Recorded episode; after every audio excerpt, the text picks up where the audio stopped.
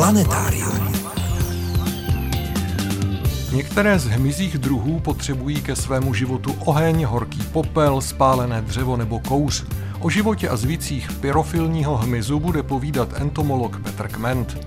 Nedávný objev hrobky královského písaře Čehutiem Hata v egyptském Abusíru vám přiblíží egyptologové Renata Landgráfová a Ladislav Bareš. K tomu přidáme krátký přehled zajímavostí, zalistujeme knihou měsíce prosince, o kterou si budete moci i zasoutěžit a uslyšíte poslední letošní příběh s trojkou na konci. Posloucháte Planetárium, týdeník ze světa vědy a fantazie. Od mikrofonu vás zdraví a hezký poslech přejí Veronika Kindlová a Frederik Velinský.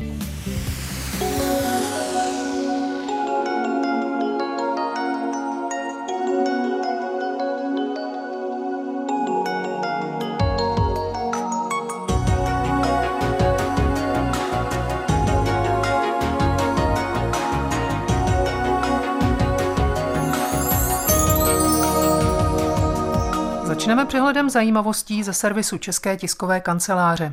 Největší známý ledovec A23A o rozloze téměř 4000 čtverečních kilometrů minul na své pouti severní cíp antarktického poloostrova. Téměř jistě se ho tam chopí antarktický cirkumpolární prout a ponese ho tak dlouho, až se rozplyne. Obří kus ledu 400 metrů silný se utrhl z Filchnerova šelfového ledovce v roce 1986, ale v zápětí se zadrhl o dno Vedelova moře. Znovu se hnul až v roce 2020, teprve loni pak jeho plavba nabrala na dynamice.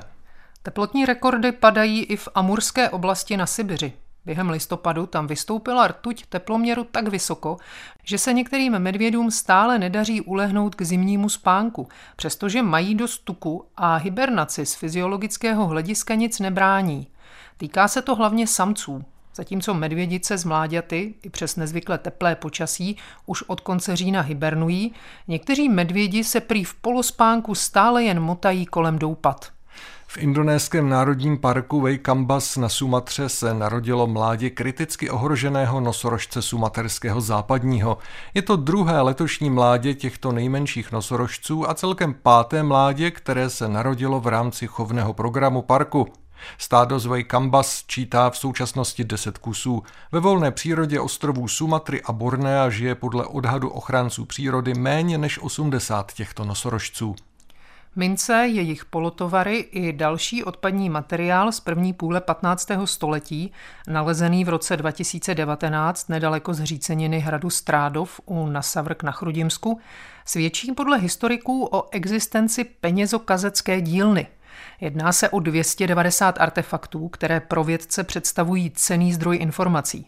Zajímavé je, že hrad Strádov byl už v polovině 15. století uváděn jako pustý – podle archeologů používala zřejmě objekty v předpolí hradu jako své sídlo Lapkovská družina. Na kosmodromu Kůru ve francouzské Guajáně proběhla 23. listopadu rozsáhlá generální zkouška nové evropské rakety Ariane 6. Během zkoušky byl přibližně na 8 minut spuštěn motor hlavního stupně nosné rakety k ověření jeho celé letové fáze při simulaci kompletní časové osy startu. Test podle předběžných informací proběhl úspěšně. Následovat budou některé další testy. První skutečný let nové rakety Ariane 6 je plánován na příští rok. Evropa novou nosnou raketu nutně potřebuje. Jde o součást strategie pro samostatné dobývání vesmíru, bez závislosti na zahraničních partnerech. Start rakety to je vždycky spousta kouře a také ohně a právě o tom ohni si za chvilku budeme povídat a také o broucích a muškách, které k němu a ještě víc ke kouři a spáleništím mají vřelý vztah.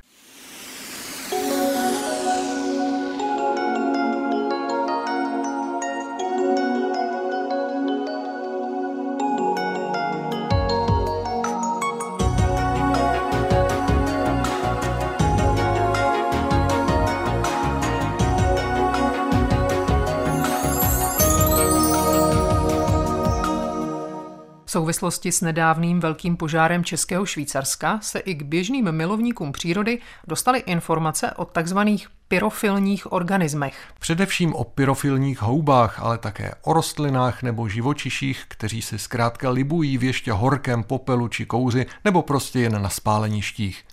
Patří mezi ně i řada hmyzích druhů, brouci, mušky nebo ploštice. Proč a jak takové prostředí vyhledávají, jaké jim to přináší výhody a co dělají, když dlouho někde nehoří. Něco se o tom ví, ale spousta informací zatím před vědci dál zůstává skrytá horkým dýmem ze spálenišť. Hezký poslech Planetária vám stále přejí Frederik Velinský a Veronika Kindlová.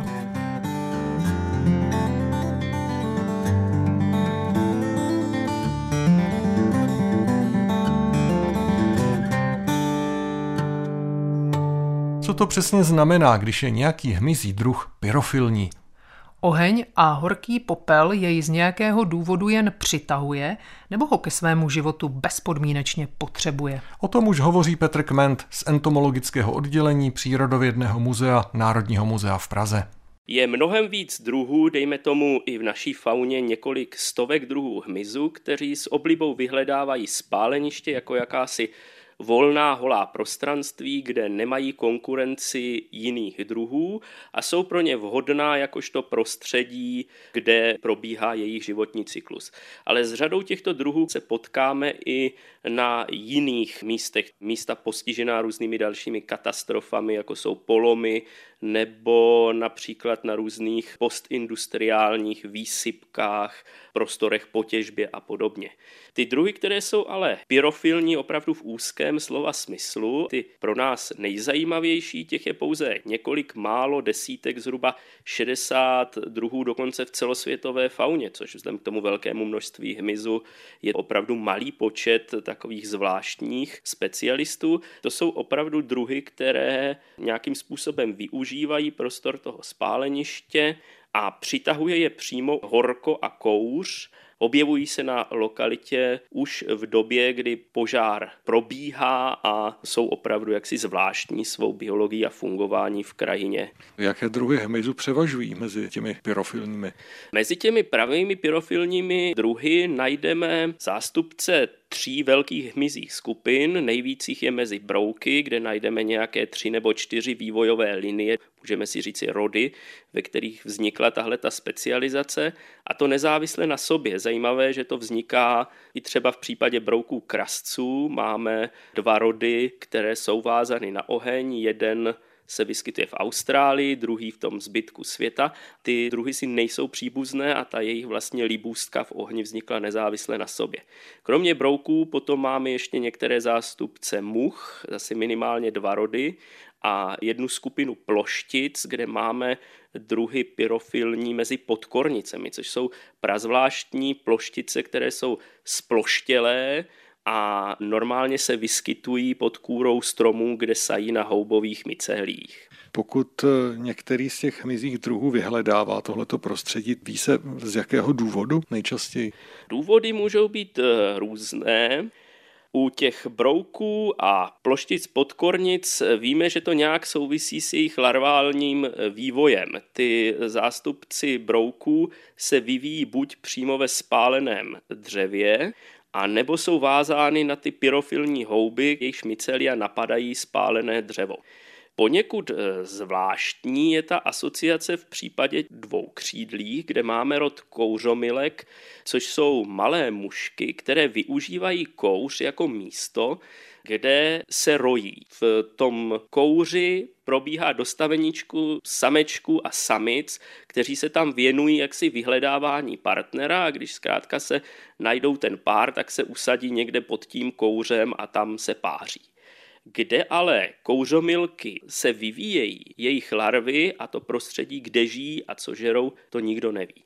Právě u těch dvou křídlých je ještě další rod, který je dravý a pravděpodobně v kouři loví ty kouřomilky. Ale i u něho neznáme v podstatě larvální vývoj a jestli ty larvy jsou vázány na spáleniště nebo nejsou. Mouchy mají spoustu záhad. Existence těch druhů možná nepotěší tábořníky, kteří si eh, rozdělají oheň proti komárům a následně přilákají roj mušek, kterého se prakticky nelze zbavit. Komáři jsou přitahováni těmi táborníky, zatímco ty mušky kouřomilky přitahuje vlastní kouř. A oni se shromažďují přímo v sloupci toho kouře, tam, kde už jeho teplota jim dovoluje jaksi fungovat a ten kouř není příliš horký. Je to přesně to místo kolem táborového ohně, kterému se všichni táborníci vyhnou a krásně si tenhle ten táborák s muškami rozdělíte, aniž by vám vadili. Pokud máte entomologickou sítku, zkuste po nějakém delší době u táboráku chytat síťkou v tom kouři, možná tyto 3 mm tmavé mušky kouři objevíte a může to být i zajímavý nález, který bude zajímat odborníky na tento hmyz. A nemusí to být přímo táborák, může to být třeba grilování na zahradě. Podstatné je, že hoří zkrátka dřevo nebo dřevěné uhlí po dostatečně dlouhou dobu, aby to mušky mohlo od někud z okolí přitáhnout.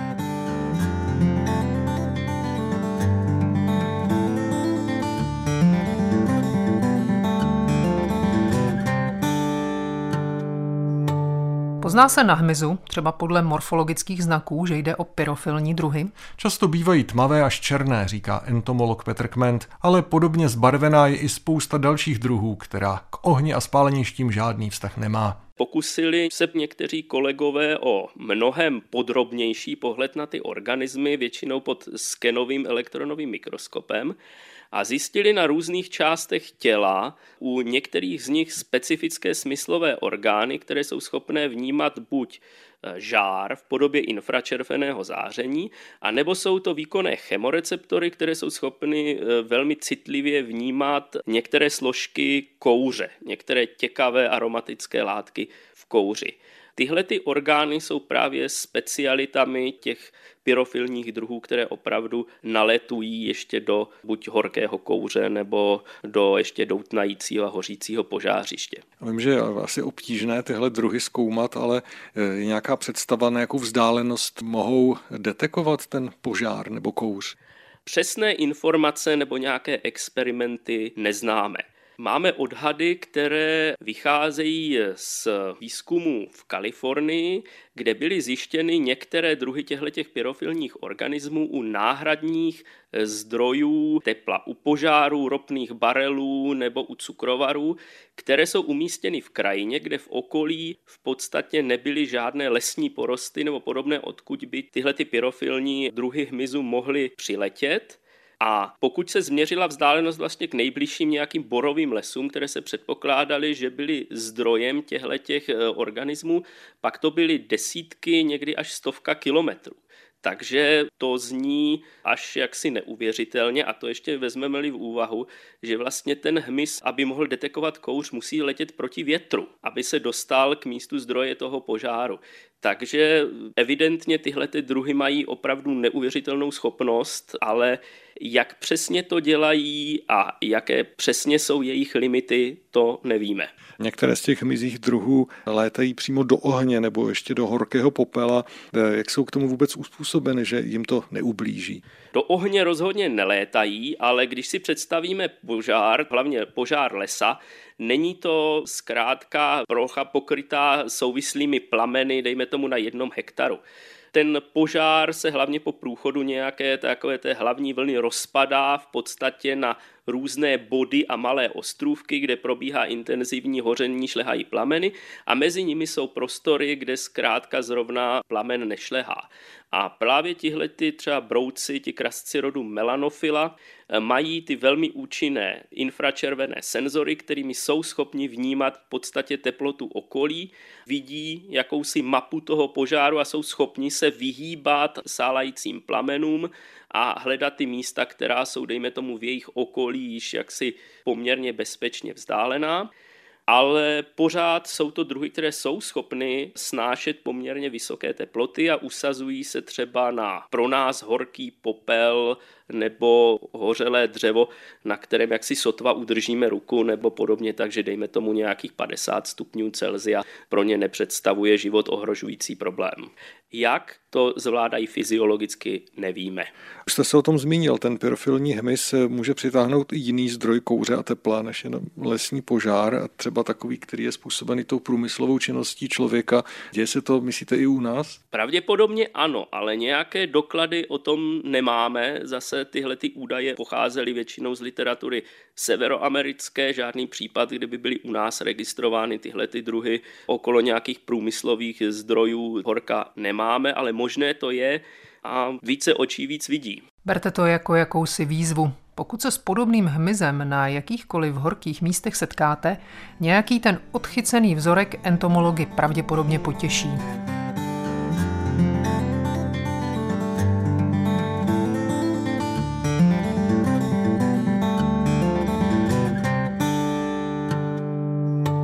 Výzkumem pyrofilního hmyzu v České republice to až dosud příliš žhavé nebylo a podle entomologa Petra Kmenta vlastně ani v celé Evropě. Pyrofilní hmyz má tu vlastnost, že je obecně v krajině velmi vzácný a doposavat se mu v podstatě nikdo soustavně nevěnoval. To, co o něm víme, jsou jednotlivé nálezy, které zhromažďovaly generace sběratelů, pro které tyto druhy byly často jaksi velice vzácnými perlami v jejich sbírkách a podařilo se jim je najít možná jednou, dvakrát za život. Takže známe plus minus rozšíření některých těch druhů, obecně jsou to druhy vzácné, žádný systematický výzkum v minulosti neproběhl a v podstatě začíná nějaké pokusy o výzkumy až v posledních letech, kdy se jednak zvýšila četnost požáru a jednak se i zvýšil zájem o ten typ ekologického výzkumu, který řeší vliv různých disturbancí, katastrof na přírodní prostředí a jeho hodnocení, zda jsou to jevy negativní, anebo naopak, jestli v tom dlouhém běhu vývoje přírody to vlastně nebyly e, nějaké zásahy pozitivní. Takže ten výzkum pyrofilního hmyzu u nás je tak sotva na začátku. Nejen u nás, ale i vlastně v oblasti těch evropských listnatých lesů je to téma velmi málo frekventované a víceméně na začátku výzkumu. Můžete jmenovat některé ty druhy, které máme u nás? U nás eh, je to hlavně krasec kouřomilný Melanophylla acuminata, ten je asi nejznámější, protože krasci jsou všeobecně sběratelsky populární skupina, takže mu byla věnována i jaksi pozornost sběratelů podobně. Potom máme zástupce rodu Sericoda, což jsou drobní střevlíčci, kteří vyhledávají spáleniště. Tam můžeme si říct jako kuriozitu, že v 50. letech se vyskytoval střevlíček spáleništní dokonce na Václavském náměstí ve vrstvách nedopalků cigaret, které se tam tou dobou ve velkém válely. A další skupinou, kterou u nás máme v naší fauně, jsou některé druhy, které jsou vázány svým vývojem v podstatě na ty houby, které prorůstají to spálené dřevo. Sem patří ty podkornice z ploštic a rovněž někteří prouci, poměrně málo známí. No a poslední skupinou, se kterou se v naší fauně potkáme, je několik druhů těch much kouřomilek, které vyhledávají nikoli v vysloveně požár, ale ty kouřové kužely nad ohni, ať už jsou velké nebo malé. Asi možná mnohého napadne, když se v oblasti výskytu nějakých profilních druhů po delší dobu žádný požár neobjeví, znamená to, že ty druhy tam nějakým způsobem skomírají a mizí a že vlastně tím, že bráníme požárům v krajině, tak přispíváme k tomu, eh, že ty druhy mohou i vyhynout? Rozhodně pyrofilní druhy z krajiny bez požáru mizejí.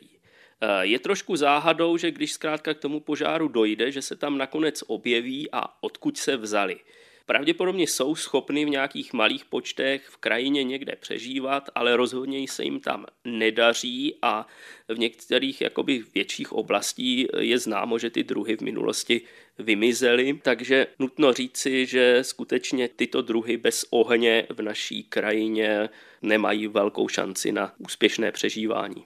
A můžeme pro ně něco udělat, aniž bychom třeba pálili tu krajinu? Bohužel pro ty pravé pyrofilní druhy se nic jiného než oheň a kouř udělat nedá. Spíše jde společně s dalšími moderními poznatky o to začlenění ohně a požáru jako jedné metody vlastně návratu k původnímu managementu přírodního prostředí a k využívání v podstatě ohně v krajině v nějaké řízené podobě k údržbě přírodního prostředí, tak abychom imitovali to, co vlastně v naší krajině v minulosti existovalo a bylo součástí přirozeného běhu přírody. Požáry do přírody patří a vždycky tam byly. Jak říká entomolog Pražského národního muzea Petr Kment, svědčí o tom právě přizpůsobení řady organismů, kterým se v horkém kouři nebo popelu daří a aktivně jej vyhledávají. Na druhou stranu se nelze divit lidem, kteří v krajině požáry nechtějí, především pro jejich ničivé účinky, ať už v oblasti estetické, hospodářské nebo majetkové. Sem tam nějaký oheň v omezeném rozsahu a pod přísnou kontrolou však přírodě spíš prospěje, než by ji uškodil. Myslí si to i řada odborníků a tak se snad jednou všichni ti krasci, střevlíčci, podkornice a mušky kouřomilky dočkají o něco lepších časů.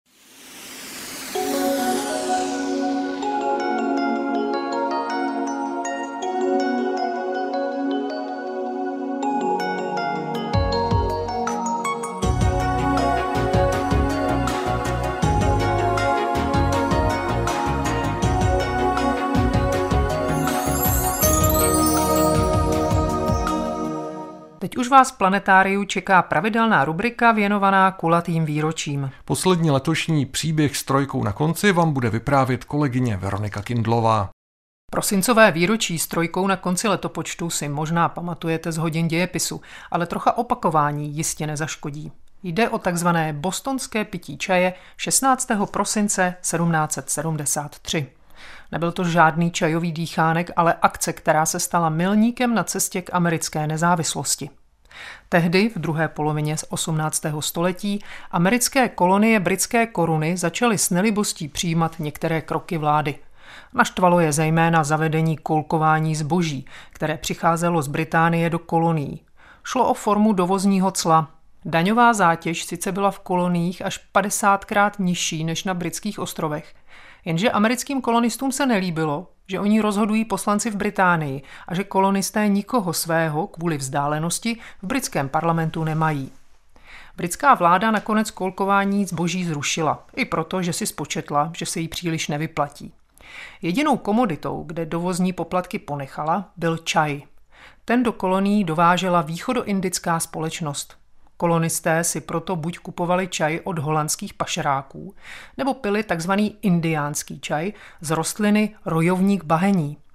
Vzhledem k tomu, že indický a indiánský se v angličtině řekne stejně, bylo to i jakési, dejme tomu, vlastenecké vymezení vůči indickému čaji dováženému východoindickou společností.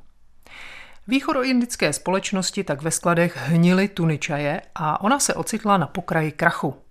Britský parlament ve snaze zachránit tuto významnou firmu přijal zákon o čaji, který měl snížit jeho cenu. Jenže zákon místo snížení dovozních cel do severoamerických kolonií snížil dovozní cla do Británie. Navíc umožnil, aby se čaj v koloniích prodával přímo americkým maloobchodníkům a obešly se tak velkoobchody, které byly také v rukou obyvatel amerických kolonií. Mnozí v tom viděli snahu britské vlády rozvrátit jednotu reptajících a čím dál tím sebevědomějších kolonistů. Když na podzim roku 1773 mířili k americkým břehům lodě s levnějším čajem, kolonisté většinu z nich celku pokojně donutili zase odplout.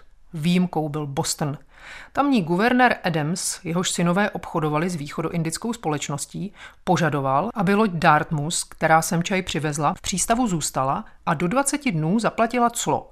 V opačném případě jí bude zabaven náklad. Krátce před vypršením ultimáta 16. prosince 1773 skupina odpůrců britského čaje v čele s obchodníkem Hutchinsonem, který mimochodem vydělával na pašovaném holandském čaji, vtrhla na Dartmouth a celý čajový náklad naházela do moře. Škody byly ohromné, takže i mnozí z těch, kdo hájili práva kolonistů proti britské koruně, byli akcí rozhořčeni. Jinde vzbudila sympatie a inspirovala obyvatele dalších měst k pálení britského čaje a podobným akcím. Britská vláda v reakci na dění v následujících letech poněkud v koloních přitvrdila, čímž jen ztrácela sympatie a mnohé kolonisty přesvědčila o tom, že budoucnost severoamerických kolonií je v samostatnosti. V roce 1776 pak 13 kolonií přijalo deklaraci o nezávislosti.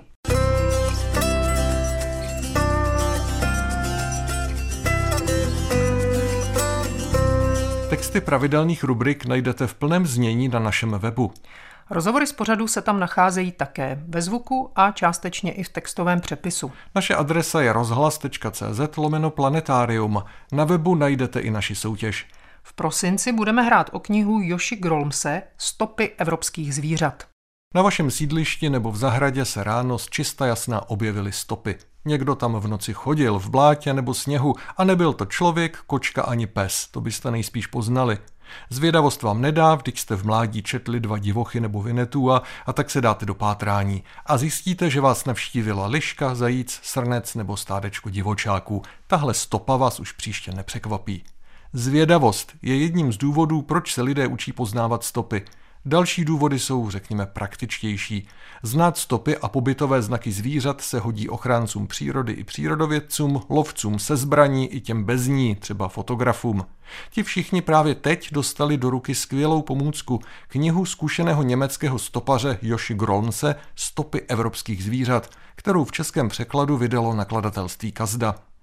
Nic obsáhlejšího na toto téma ještě nevyšlo, a to nejen u nás – však se autor na svou práci léta připravoval. Spolu s kolegy provedl neuvěřitelné množství měření a získal spoustu záznamů. Veškerá dokumentace prošla odbornou kontrolou. Byly prochozeny stovky kilometrů a pořízeny tisíce fotografií. Autor sám přispěl stovkami podrobných identifikačních kreseb. Vzniklo tak obsáhlé a rozmanité dílo, které milovníka přírody jednoduše uchvátí, byť má i svou váhu, vždyť je to přes 800 stránek. Co v knize najdete? Vynikající úvod s radami, jak si počínat při stopování, který o mnohem poučí úplného začátečníka, ale jistě i profesionála. Největší část knihy je věnována savcům. Poučíte se o jejich výskytu, biologii i ekologii, morfologii končetin, struktuře a vlastnostech stop, způsobech pohybu i stopních drahách. Dozvíte se také, jak poznat a vyložit pobytové znaky savců, trus, potravní stopy, značky, pelechy či nory a tak podobně.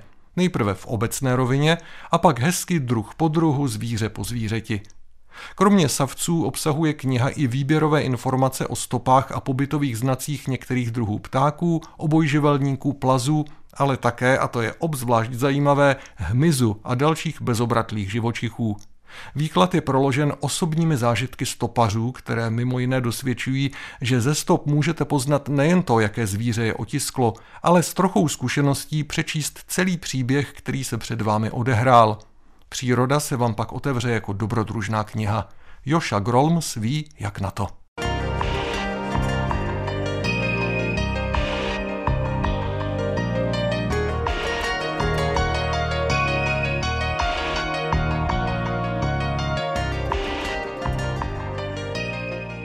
Knihu Stopy evropských zvířat můžete získat, pokud správně zodpovíte následující soutěžní otázku. Někteří savci v knize chybí, třeba norek evropský, který na většině území Evropy pod tlakem svého amerického příbuzného vyhynul. Je tak vzácný, že autoři knihy nesehnali dostatek údajů k jeho zařazení. Přesto norek evropský na některých místech kontinentu dosud žije. Napište nám, ve kterých zemích přežívá jeho původní populace, případně kde se vyskytuje populace repatriovaná, tedy člověkem znovu vysazená. Své odpovědi posílejte na adresu planetarium rozhlas.cz. Nezapomeňte připsat svou poštovní adresu. Čas na odpověď máte až do neděle 31. prosince. Hodně štěstí. A my se teď ještě vydáme do Egypta.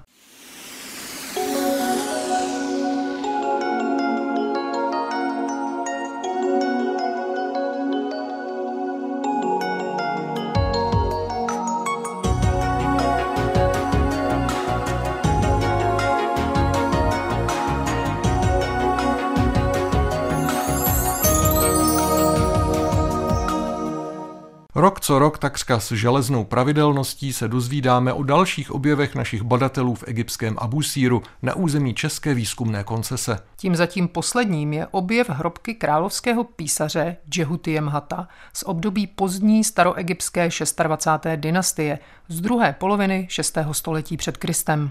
Až do objevu své hrobky nebyl Džehutyemhat vůbec známý, zemřel ostatně poměrně mlád, takže po sobě žádnou podstatnější stopu zanechat nestihl pokud samozřejmě nepočítáme tu již zmíněnou hrobku. Planetáriem vás i nadále provázejí Veronika Kindlová a Frederik Velinský.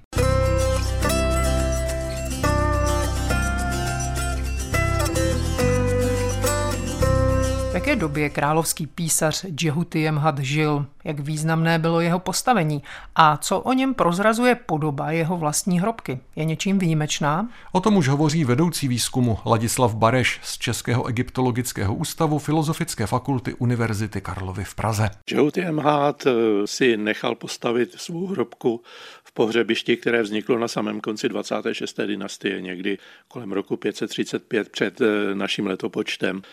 Z toho, co o sobě v té hrobce napsal, víme, že byl královským písařem a zřejmě úředníkem na královském dvoře. Ten má dva tituly, jeden je jasný královský písař, ten druhý je takový hodně diskutovaný a přesný význam tak úplně neznáme.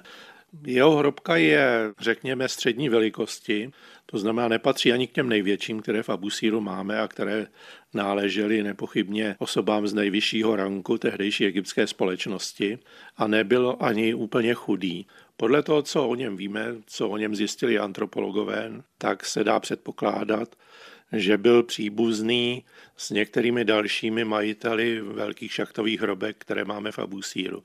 To znamená, byl to člověk, který patřil do velké a nepochybně vlivné rodiny, ale podle antropologů zemřel ve věku kolem 25 let, takže byl zřejmě jenom na egyptské poměry nebo na poměry starého Egypta, řekněme, v první třetině své kariéry. Co se týče toho pohřebiště, tak tam se našly další podobně staré hrobky. Co to vůbec bylo za období a jak moc jsou objevy hrobek z té doby významné pro jeho poznání?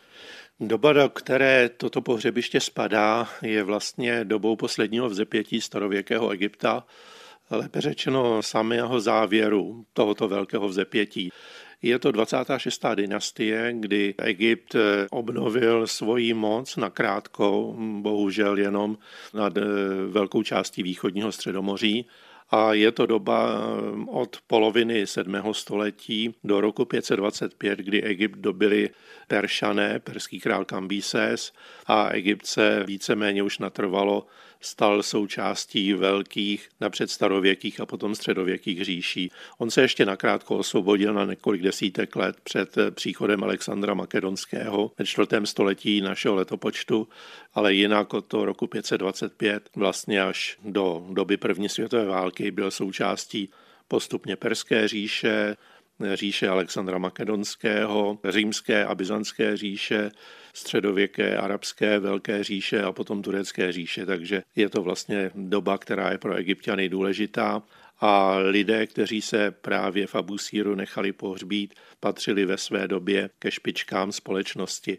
Pokud bychom to velmi násilně aktualizovali na úrovni náměstků ministrů nebo sekčních šéfů v současné době. Teď už pojďme nahlédnout přímo do hrobky, v níž po smrti spočinuli Džehutiem Hatovi ostatky. Z jakých prostor se stávala a v jakém stavu ji naši badatelé našli? Egyptské hrobky měly kromě podzemních prostor obvykle i svou nadzemní část. Dochovalo se z ní v tomto případě něco? Zrovna ty naše hrobky v Abusíru nadzemní části víceméně nemají, možná s výjimkou Vedžhoresnetovy hrobky, hrobky admirála a generála velitele zahraničních žoldnéřů Vedžhoresneta, která tam vznikla jako první a kde se zachovala poměrně velká část ohrazení původního obvodového zdiva které vymezovalo hrobku. Naprostá většina ostatních hrobek, pokud jde o nadzemní části, byla zničena protože v Egyptě se recykluje hlavně stavební materiál jako vápenec a podobně už dlouhá tisíciletí, takže to všechno bylo odneseno a znovu použito v následujících dobách. Hátová hrobka, jak vypadá dnes, je tvořena vlastně jenom velkou šachtou a vedlejší šachtou, z jejíhož dna vede vodorovná chodba k pohřební komoře, která je umístěna na dně hlavní šachty v hloubce nějakých 12 až 14 metrů. Jak to v té pohřební komoře vypadá? Zbylo něco z pohřební výbavy? Víme, že tyhle ty hrobky byly většinou už ve starověku vyloupeny. Džehotiemhátová pohřební komora byla vyloupena jako téměř všechny ostatní pohřební komory, které máme na tomto pohřebišti v Abusíru. Tam jediná nevyloupená hrobka, která se našla, patřila knězi Jufahovi v 90. letech objevená. Takže zloději v Džehotiemhátově pohřební komoře pracovali a pracovali velmi důkladně. Z původní pohřební výbavy se našel vlastně jediný předmět, a to malý amulet pod hlavničky, která měla symbolizovat věčný spánek ale měla i zase takové souvislosti s obnovením života, protože po dlouhém spánku se člověk probudí takže i ta podhlavnička vlastně symbolizovala přechod k věčné a v představách starých egyptianů blažené existenci. A nic jiného se nenašlo v té komoře nebo obecně v hrobce?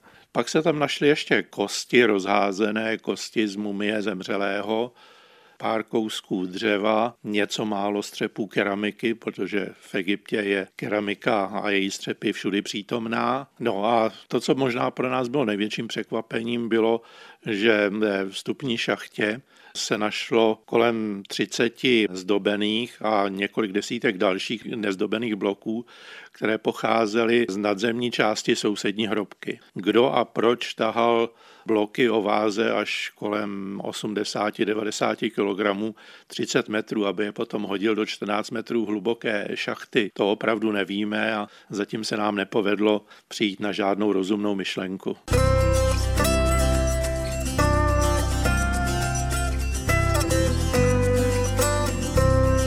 Se z hrobky nedá odnést, bývá většinou mohutný kamenný sargofág a pochopitelně i různá vyobrazení a nápisy, které pokrývají stěny i samotný sargofág. Jak to vypadá v hrobce královského písaře Džehuty Emhata? Překladům a interpretaci náboženských textů ze šachtových hrobek se v rámci výzkumu Českého egyptologického ústavu věnuje Renata Landgráfová. Ona je hlavně ta hrobka zdobená téměř úplně všude, téměř úplně celá. Což eh, máme paralely jak v Menechybnekonově hrobce, to je ta sousední, z jejíž superstruktury byly natáhány bloky do Džehuty Emhátovy šachty, tak v hrobce Jufaově, byť třeba právě u Jufaj nebyla ta výzdoba úplně dokončena, víko sarkofágu zůstalo nevyzdobené. Tady ta výzdoba je a to, co je na ní e, zajímavé, jsou vlastně zejména dvě věci. Jedna je ta, že na rozdíl od právě Jufaj a Menechyb Nekona, tady ta výzdoba trošku víc odpovídá tomu, co by člověk u takovéhle hrobky očekával. Jufa se vymyká úplně ve všech směrech, e, Menechybneko částečně má tu výzdobu takovou, jakou by měl mít, ale částečně se tam některé nové, jiné a zvláštní texty překrývají s těmi, které známe z Jufaj. Každá ta hrobka, kterou na abusírském pohřebišti najdeme, tak nám eh, zatím vždycky eh, dokázala nějakým způsobem dokreslit ten obrázek toho, jak eh, egyptiané v téhle době pracovali s těmi texty, co si od nich slibovali a proč umístovali texty tam, kam je dávali, protože nikdy to není tak, že ten text se náhodně objeví na některé stěně.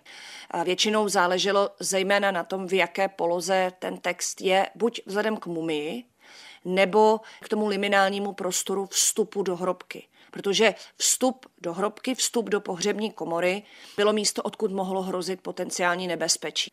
Tudy mohlo něco vstoupit a toho zemřelého ohrozit. Takže třeba Menechybneko má tady na téhle vstupní stěně démony nebo strážce ze 144. kapitoly knihy mrtvých. Jufa má na té samé stěně sérii mýtických hadů. A Jehuti Jemhat tady má kouzla nebo kapitoly z textu pyramid, které se věnují ochraně proti hadům ve všech možných kontextech, ve kterých mohl starý egyptian hady potkat. Ale ti hadi tam zároveň slouží jako ochránci před třeba těmi zloději. O nich se také předpokládalo, že do hrobky vlezou vstupem, byť to tak nedělali. Ten modus operandi našich zlodějů vypadá tak, že do hrobky se dostali hlavní šachtou a vytáhli jeden nebo dva bloky ze stropu a vnikli dovnitř stropem. Když se vrátíme k těm nápisům, co se v nich tedy píše, co všechno se zatím povedlo přečíst a přeložit? Tak přečteny myslím, že už máme všechno, aspoň doufám.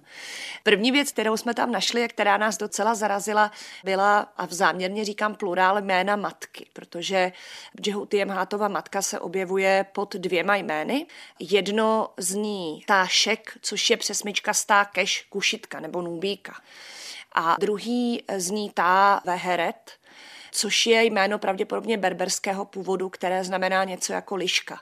Takže se zdá, že jeho matka byla cizinka, odkud přesně pocházela a co z toho všechno ještě můžeme vyvodit, to je otázka na delší přemýšlení. Ale tohle to nás hodně zarazilo, protože jméno matky se v hrobkách objevuje často, ale tohle je poprvé, kdy se ta matka objevila pod dvěma takhle odlišnými jmény. O těch hadích spelech na vstupní stěně jsem mluvila. Proti vstupní stěně se nachází taková série obětních textů, obětní rituál. Obecně ty hlavní důvody, proč se texty v hrobkách objevují, jsou dva až tři. Jedním je posmrtné zabezpečení zemřelého. To jsou obětní rituály a obětní seznamy. Jehutemhát má obrovský obětní seznam na jedné z dalších stěn pohřební komory. Je tam přes 80 jednotlivých položek a je mu tam obětováno od masa přes pivo, víno a různé další předměty a potrava, které by mohl v zásvětí potřebovat. Druhým důvodem, proč ty texty jsou v hrobkách psány, je ochrana. Tam se nám hodí právě ty hadí spely. Pod ochranu bychom mohli zařadit i 42. kapitolu knihu mrtvých, která se nachází na výku sarkofágu, stejně jako na výku sarkofágu Menechyb Nekona a ta stotožňuje jednotlivé části těla zemřelého s jednotlivými bohy. To znamená, zároveň zbošťuje toho zemřelého a zajišťuje jeho znovuzrození do věčného života, ale zároveň tím, že každá ta část těla je částí těla božskou, tak vlastně je mu přisuzována i ochrana. A poslední důvod, proč ty texty eh, se v robkách vyskytují, je právě takové to vypravení toho zesnulého na onen svět mezi bohy do věčného života. Zemřelý se vlastně spojoval se dvěma bohy v téhle době, a to s Usírem jako opravdu zemřelým bohem, který ale má v sobě velmi silný potenciál regenerace, znovu obnovení. A během mumifikace jsou vlastně zemřelému jako Usírovi navráceny jednotlivé části těla a on se potom v nejhlubší noci spojuje se slunečním bohem a spolu s ním může vystoupat na nebesa do věčného života a do věčného koloběhu. Takže to jsou další texty. Eh, sem se hodí eh, takzvané texty sáchů, to znamená texty, díky nimž se zemřelý stane mocným a blaženým zesnulým. A potom nádherná výzdoba, která zase se vyskytuje v trošku odlišné podobě i v Menechybné konově hrobce, a to je sluneční cesta po obloze, kde máme 12 bárek slunečních, na nichž měl zemřelý doprovázet slunce. Tady je jedna krásná scéna, která se v Menechyb Nekonovi nevyskytuje a to je ta, kdy vlastně si bohové předávají slunečního boha z jedné barky na druhou, z denní barky na noční a z noční na denní a zpátky. I my se do Jehuty Jemhátovy hrobky vrátíme zpět v příštím planetáriu, kde si také povíme trochu víc o výzkumu unikátního pohřebiště z 26. dynastie, jehož je tato hrobka součástí. Vyprávět nám o něm budou opět Renata Landgráfová a Ladislav Bareš z Českého egyptologického ústavu Univerzity Karlovy v Praze. Dnešní planetárium je u konce. Loučí se s vámi a naslyšenou příště se těší Frederik Velinský a Veronika Kindlová. Mějte se krásně. Planetárium. Planetárium, magazín ze světa vědy a fantazie, přináší každý týden rozhovory s odborníky či popularizátory vědy, nabízí aktuality, pravidelné rubriky a také soutěž o zajímavé publikace. V podobě zvukové či psané nás najdete i na internetu rozhlas.cz lomeno planetárium. Vydejte se s námi za poznáním.